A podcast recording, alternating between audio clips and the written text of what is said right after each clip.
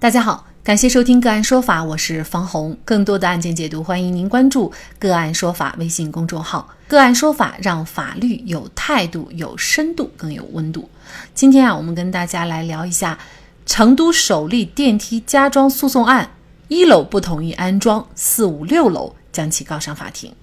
成都市温江区白马庙街二号小区四五六楼的四户业主，因为一楼两户业主变卦阻挠加装电梯，就把一楼业主告上了法庭。这也是成都市首例因为电梯加装引起的诉讼案。成都市温江区白马庙街二号小区修建于二零零四年前后，只有两栋居民楼，楼高六层，每层有两户居民，上下楼都为步梯。现在安装电梯的是靠小区里面的这栋楼的二单元，涉及到整个二单元的十二户人家。二零一九年，白马庙街二号小区二单元加装电梯就开始征求意见，涉及的十二户居民都同意了加装电梯。二零一九年十一月，电梯加装的意见也经过了相关部门的批准。二零二零年四月，成都市温江区住房和城乡建设局向建筑公司出具了既有住宅自主增设电梯告知书。五月，施工方开始进场施工。不久以后，一楼的两户人家就提出了异议，阻止施工，不让装电梯。一楼的住户称啊，当初买房子的时候选中一楼，就是看中小区没有电梯。购买一楼的房子，价格比高楼层的要贵不少。一楼的住户认为，加装电梯以后对他们采光等有影响，也直接影响了房子的价格。另外呢，也觉得电梯对着门不好。楼上业主和一楼业主多次沟通以后没有结果，四五六楼的四户业主就联名起诉了一楼的两户业主，要求一楼业主停止阻碍电梯施工，配合加装电梯合同继续履行。成都市温江区人民法院民事审判第一庭庭长林毅介绍双方争议的焦点，在案件的处理当中，增设电梯是否正当，应该是双方争议的最大焦点。楼下的业主称，他们是对成都市既有的住宅自主增设电梯项目相关协议书的内容不知情，对本单元的业主在上面的签名也表示不知情，还认为安装电梯可能会存在出行便利与安全，还有消防疏散。采光这些不可预见的隐患，所以他们阻挠了电梯的安装。老旧小区没有电梯的小区，如果想安装电梯，要怎么办？谁来出钱？又是否需要每个人的同意？就这相关的法律问题，今天呢，我们就邀请法学副教授、北京盈科昆明律师事务所李建明律师和我们一起来聊一下。李老师您好，主持人好，听众朋友大家好。嗯，好，感谢李律师哈。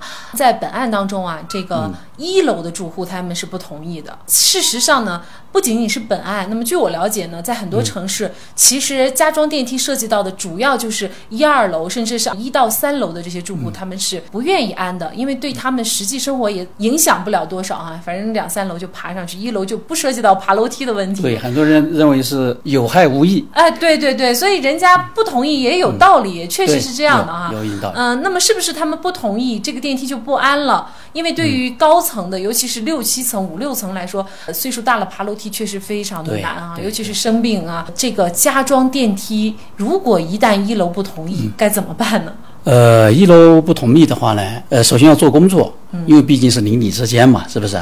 可以通过社区也好、街道办也好，或者业委会，如果沟通还是不行，那就只有诉讼。那么本案呢，成都第一例，它就是一个没有办法沟通。施工单位进到小区以后，这个时候反悔，这是这个案子的一个特点。嗯，最后法院经过审理呢，支持了原告的诉讼请求。主要法院支持四到六楼的这个诉讼请求的根本原因是在于当时一楼这两名住户签的这个协议嘛，主要是因为这个协议。最主要的原因就是，现在从国务院、从各省市。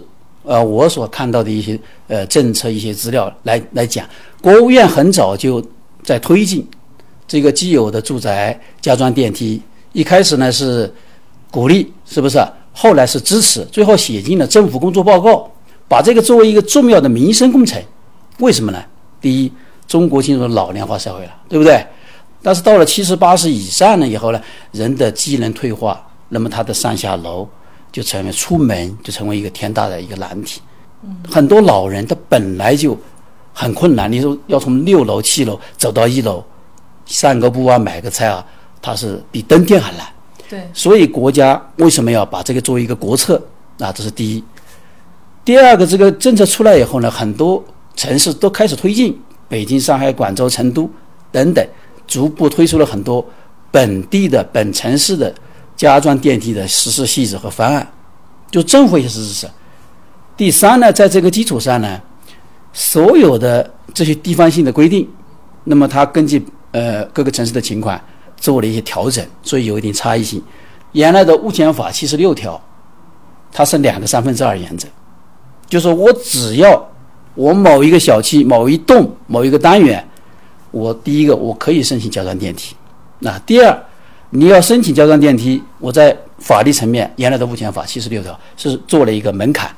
就是两个三分之二，超过这两个三分之二，就视为你进的这个门槛，你可以才走下一步。你选户型，选这个电梯，然后住户之间签协议，然后你去筹资，是不是？然后呢，各种手续去签了以后，然后你去申报，申报以后批准了，那么给你一个建设工程规划许可证啊，施工许可证啊，然后你找施工单位来签协议，然后你今天可以施工，最后经过验收交付使用。那么，如果这两个三分之二符合了，法律上就合法了，就可以推进。那么这两个三分之二，我们简单说一下：一个是这个单元的住户，是不是业主的三分之二？嗯，超过以上就可以了。三还要有三分之二以上的专有面积的业主，既要看专有面积，也要看业主的户数，两个三分之二都符合。那么我们再看本案。他是十二户，一到六楼全部同意了嘛？对不对？你已经同意了，签了字，最后你又反悔，这个我们从通俗来讲，第一个违背了诚信嘛。你自己同意的事情，过两天睡一觉喝一顿酒醒过来我不认账，这个作为一个成年人，在法律上是不可能支持的。他主要是你前面同意了，建设工程规划许可证都颁发了，到了进来施工了。你反悔了，并且不仅是反悔，你还有行为阻止继续施工，是不是？在这个情况下，实际上我觉得一楼这两个住户呢不太地道，是不是？请求司法救济。所以，嗯，二三楼就嫌麻烦，也不愿意参加了啊。这个实际生活当中这种情况也比较多。当然了，更多的可能就是大家也没有协议，我自始至终就不同意。就是我一二楼的，我可能自始至终就不同意。如果你五六楼你协商不成，你就想安，那么你就必须要起诉。对，但是这个前提就是一定要满足刚才您说的两个三分之二的这个情况。如果满足的话，是不是起诉到法院都可以支持呢？呃，从法律上来讲，二零二一年一月一号民法典生效以前，适用的就是物权法，就是两个三分之二。二楼、三楼这两户是没有参加作为原告，是不是？这种情况怎么办呢？我个人认为，这个涉及涉及到一个必要共同诉讼的问题。二楼的三楼，我个人认为。应该考虑追加他为共同原告，嗯，或者他要明确表态，你是同意还是不同意？如果他放弃权利，表明态度了，是不是？那可以不呃不追加。如果他没有表明态度，要追加他为原告。嗯，为什么要这样呢？因为如果你不追加他为原告的话，你这一诉完了以后，如果他对判决不满意，他又起诉，那是不是自然呃浪费了？是不是效率降低？安装电梯确实也对一楼会有一些影响啊，在有一些地方。那我一楼的这个权益我怎么保？我当时买的价格就按照他们说，就是比市场价或者比顶楼就要高出很多。那我我的这个权益怎么来补偿，或者是说呃怎么来保护呢？呃，当然这个一楼的权益要考虑，如果他的权益真的遭受到了侵犯，呃，如果这个权益是成立的。是法律上存在的。你像我们本案，这个一楼两个住户，他的理由是什么呢？采光，第二个是有隐患，上面升值了，他一楼要贬值，嗯，是不是？呃，还有噪音，大概提了这么几点。但是如果你提了这些东西要得到支持，那么我建议，第一个，你可以去投诉，去举报。你认为他有隐患，那像这建设工程规划许可证、施工许可证的住建部门去投诉，你说他有隐患。如果你说抓了以后它有噪音影响我休息，那你也可以向环保部门去举报投诉。那么接到投诉呢，环保部门也好，住建部门也好，规划部门，他肯定要依法要审查的。他只要低于这个标准，他就是合法的。那么其他人就要容忍。如果投诉了没反应，他可以告诉行政机关。哎，现在的行政机关一般都会给一个书面答复啊，他已经很规范了。就是呃，你认为行政机关不作为，你说你说他没有超标，没有影响我的采光，没有安全隐患，我认为他就是有，那我可以选择第一个，我告这个行政机关；第二个呢，我就不理你了，那我就把我这个变成一个民事诉讼的呃要求，是不是？呃，要求你停止施工，要求确认你侵权，侵害了我的休息的权利。造成影响了，是不是？然后你有安全隐患，影响我们的呃大家的这个生命财产安全。但是关键你到了法院，你要举证啊。无论你说什么诉求，你的证据有没有？第二个，你的证据能不能成立？这个证据应该很难收集吧？因为你都要有鉴定。我说吵了，你说不炒，到底吵不吵？你你怎么来鉴定？那么这个鉴定费也也应该也不低啊。那是不是都要我来承担？所以基本上，我觉得这个一旦审批允许你安装了电梯，你如果想推翻它不让它安，这个应该是很难的。因为它既然审批了，就说明这些都已经是没问题了。对，有这样一个表述很重要，就是中国的电梯的这个故障率已经。不如什么发达国家的案例，嗯，所以你说的隐患，一般人认为的隐患，在法律上是很难成立的。嗯，我看了一下，查了几个案例，就是一楼就是，呃，起诉，就说我认为采光有隐患，最后法院驳回，就这种诉求在法律上基本上不能成立。接下来还有一个问题，就是也是我身边的朋友也会遇到哈，你这个电梯造价还挺高的，本来我以为可能就几十万，没想到这一部电梯可能要上百万、几百万的这个造价啊。嗯，那么这个钱谁来出呢？啊，这个问题大家比较关注，是不是？嗯，电梯这个钱呢是业主承担。哦，啊，因为从政府层面、国务院层面呢，后来提到支持，各地就出了补贴了。最高的我查到的是北京。加装一台六十四万，你看乌鲁木齐人家也是三十万，天津、重庆二十五万，那么还有很多城市二十万。你像山东的泰安啊、日照啊、宁波、杭州、成都、南京、南宁、哈尔滨、柳州，那么有的是十万，像广州、福州、漳州、南宁、宁夏、青海，所以政府的力度是很大的。那么现在全国的加装电梯的需求在两百五十万台左右，但是我们加装多少呢？现在是五万台左右。只是占了百分之二，啊，所以这个市场是非常大，政府鼓励，然后市民有需求，所以这个是大势所趋。根据国务院有关规定来讲，还有各城市的规定，它一个是业主以单元为单位申请，自愿协商，那么确定你要加砖还是不加砖，用什么牌子的，然后费用呢，协商确定，就是你可以说一楼。不交钱，二楼减多少，三楼减多少，是不是各地的说法不一样？但从使用价值这个角度来讲，一楼基本上不用，客观上，所以一般一楼都是你要他交钱，情理上也过不去。那么二楼呢，用的可能性也很少，是不是？从现在的经验来看，二楼一般也不交。那么一二楼的费用呢，由什么？三楼以上到六楼来分担。那么从三楼到六楼，越往上面呢越高，一万多到三四万。各地加装的政策不一样，这个差异主要在下面几个地方。有一些地方的规定我看了，它除了两个三分之二以以外，还加了一个什么条件呢？必须是这个单元没有明确的反对意见。嗯，那就变相说要全部同意。实际上这个我觉得是违反物权法三分之二原则的，是不是？你自己搞一些东西，我个人认为是涉嫌违法的，是不是？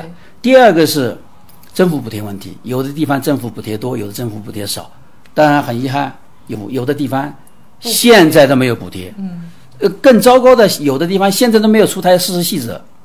那么这样的城市就很很惨了啊！因为大大家都想钻，那么所有事情都要你去办，都要你去跑，就很累，是不是？出了问题没有人协调。第三个差异是什么呢？那么总体趋势是由原来的两个三分之二，民法典改为三分之二加四分之三，降低了门槛。要发起这个动议的时候，比如说五零幺这个业主就是我们要加加装电梯，他去征求意见的时候，必须要超过业主的三分之二，再加上这些业主所代表的专有面积占这个单元的三分之二，嗯，还是两个三分之二，嗯，那么你这个提议才能成立，是这个意思。超过他们愿意进来，两个三分之二通过，那你这个提议就成立了。清楚以后最后同不同意呢？表决以参与讨论这个事情的三分之二作为基数，只要他们有四分之三通过，哦，那就可以议案就通过了，嗯，就可以申报了。咱们高楼的人如果想安装电梯呢，那您就可以自己组织一下整个这一栋楼的住户啊，来做一个登记。不行呢，咱们就走法律程序哈。嗯，对，就是发生争议以后呢，最好不要打官司，因为现在法院的判决就是一个指引。成都的也好，广州的也好，我看过了。其实已经告诉你，一楼去阻挠施工的都是败诉，嗯，没有申诉的。对，这是第一。第二，一楼。主动起诉认为存在采光啊、出行啊、安全也是败诉的。那么第三呢，我也看到有些部门呢做的比较好，像有些小区调解都调解了很长时间，一两年，最后呢就把事情就调解掉了，是不是社区？还有一个呢，就是有的地方做得很好，政府牵头，他在这个街道办或者通过社区授权社区，那么成立一个平台或者一个中心，呃，那么大家想装电梯很简单。你写个申请，把这些呃征求意见的表决的东西备好，你交到这个平台这个中心，后面的事情他去办，你就不用跑了，就非常好。这是我们值得鼓励点赞的一些政府做得好的。确实，俗话说远亲不如近邻，一栋楼里的邻居如果是闹到法庭来解决问题，就伤了和气。所以在加装电梯的问题上，于人方便，很多时候也是于己方便。好，在这里再一次感谢法学副教授、北京盈科昆明律师事务所李建明律师。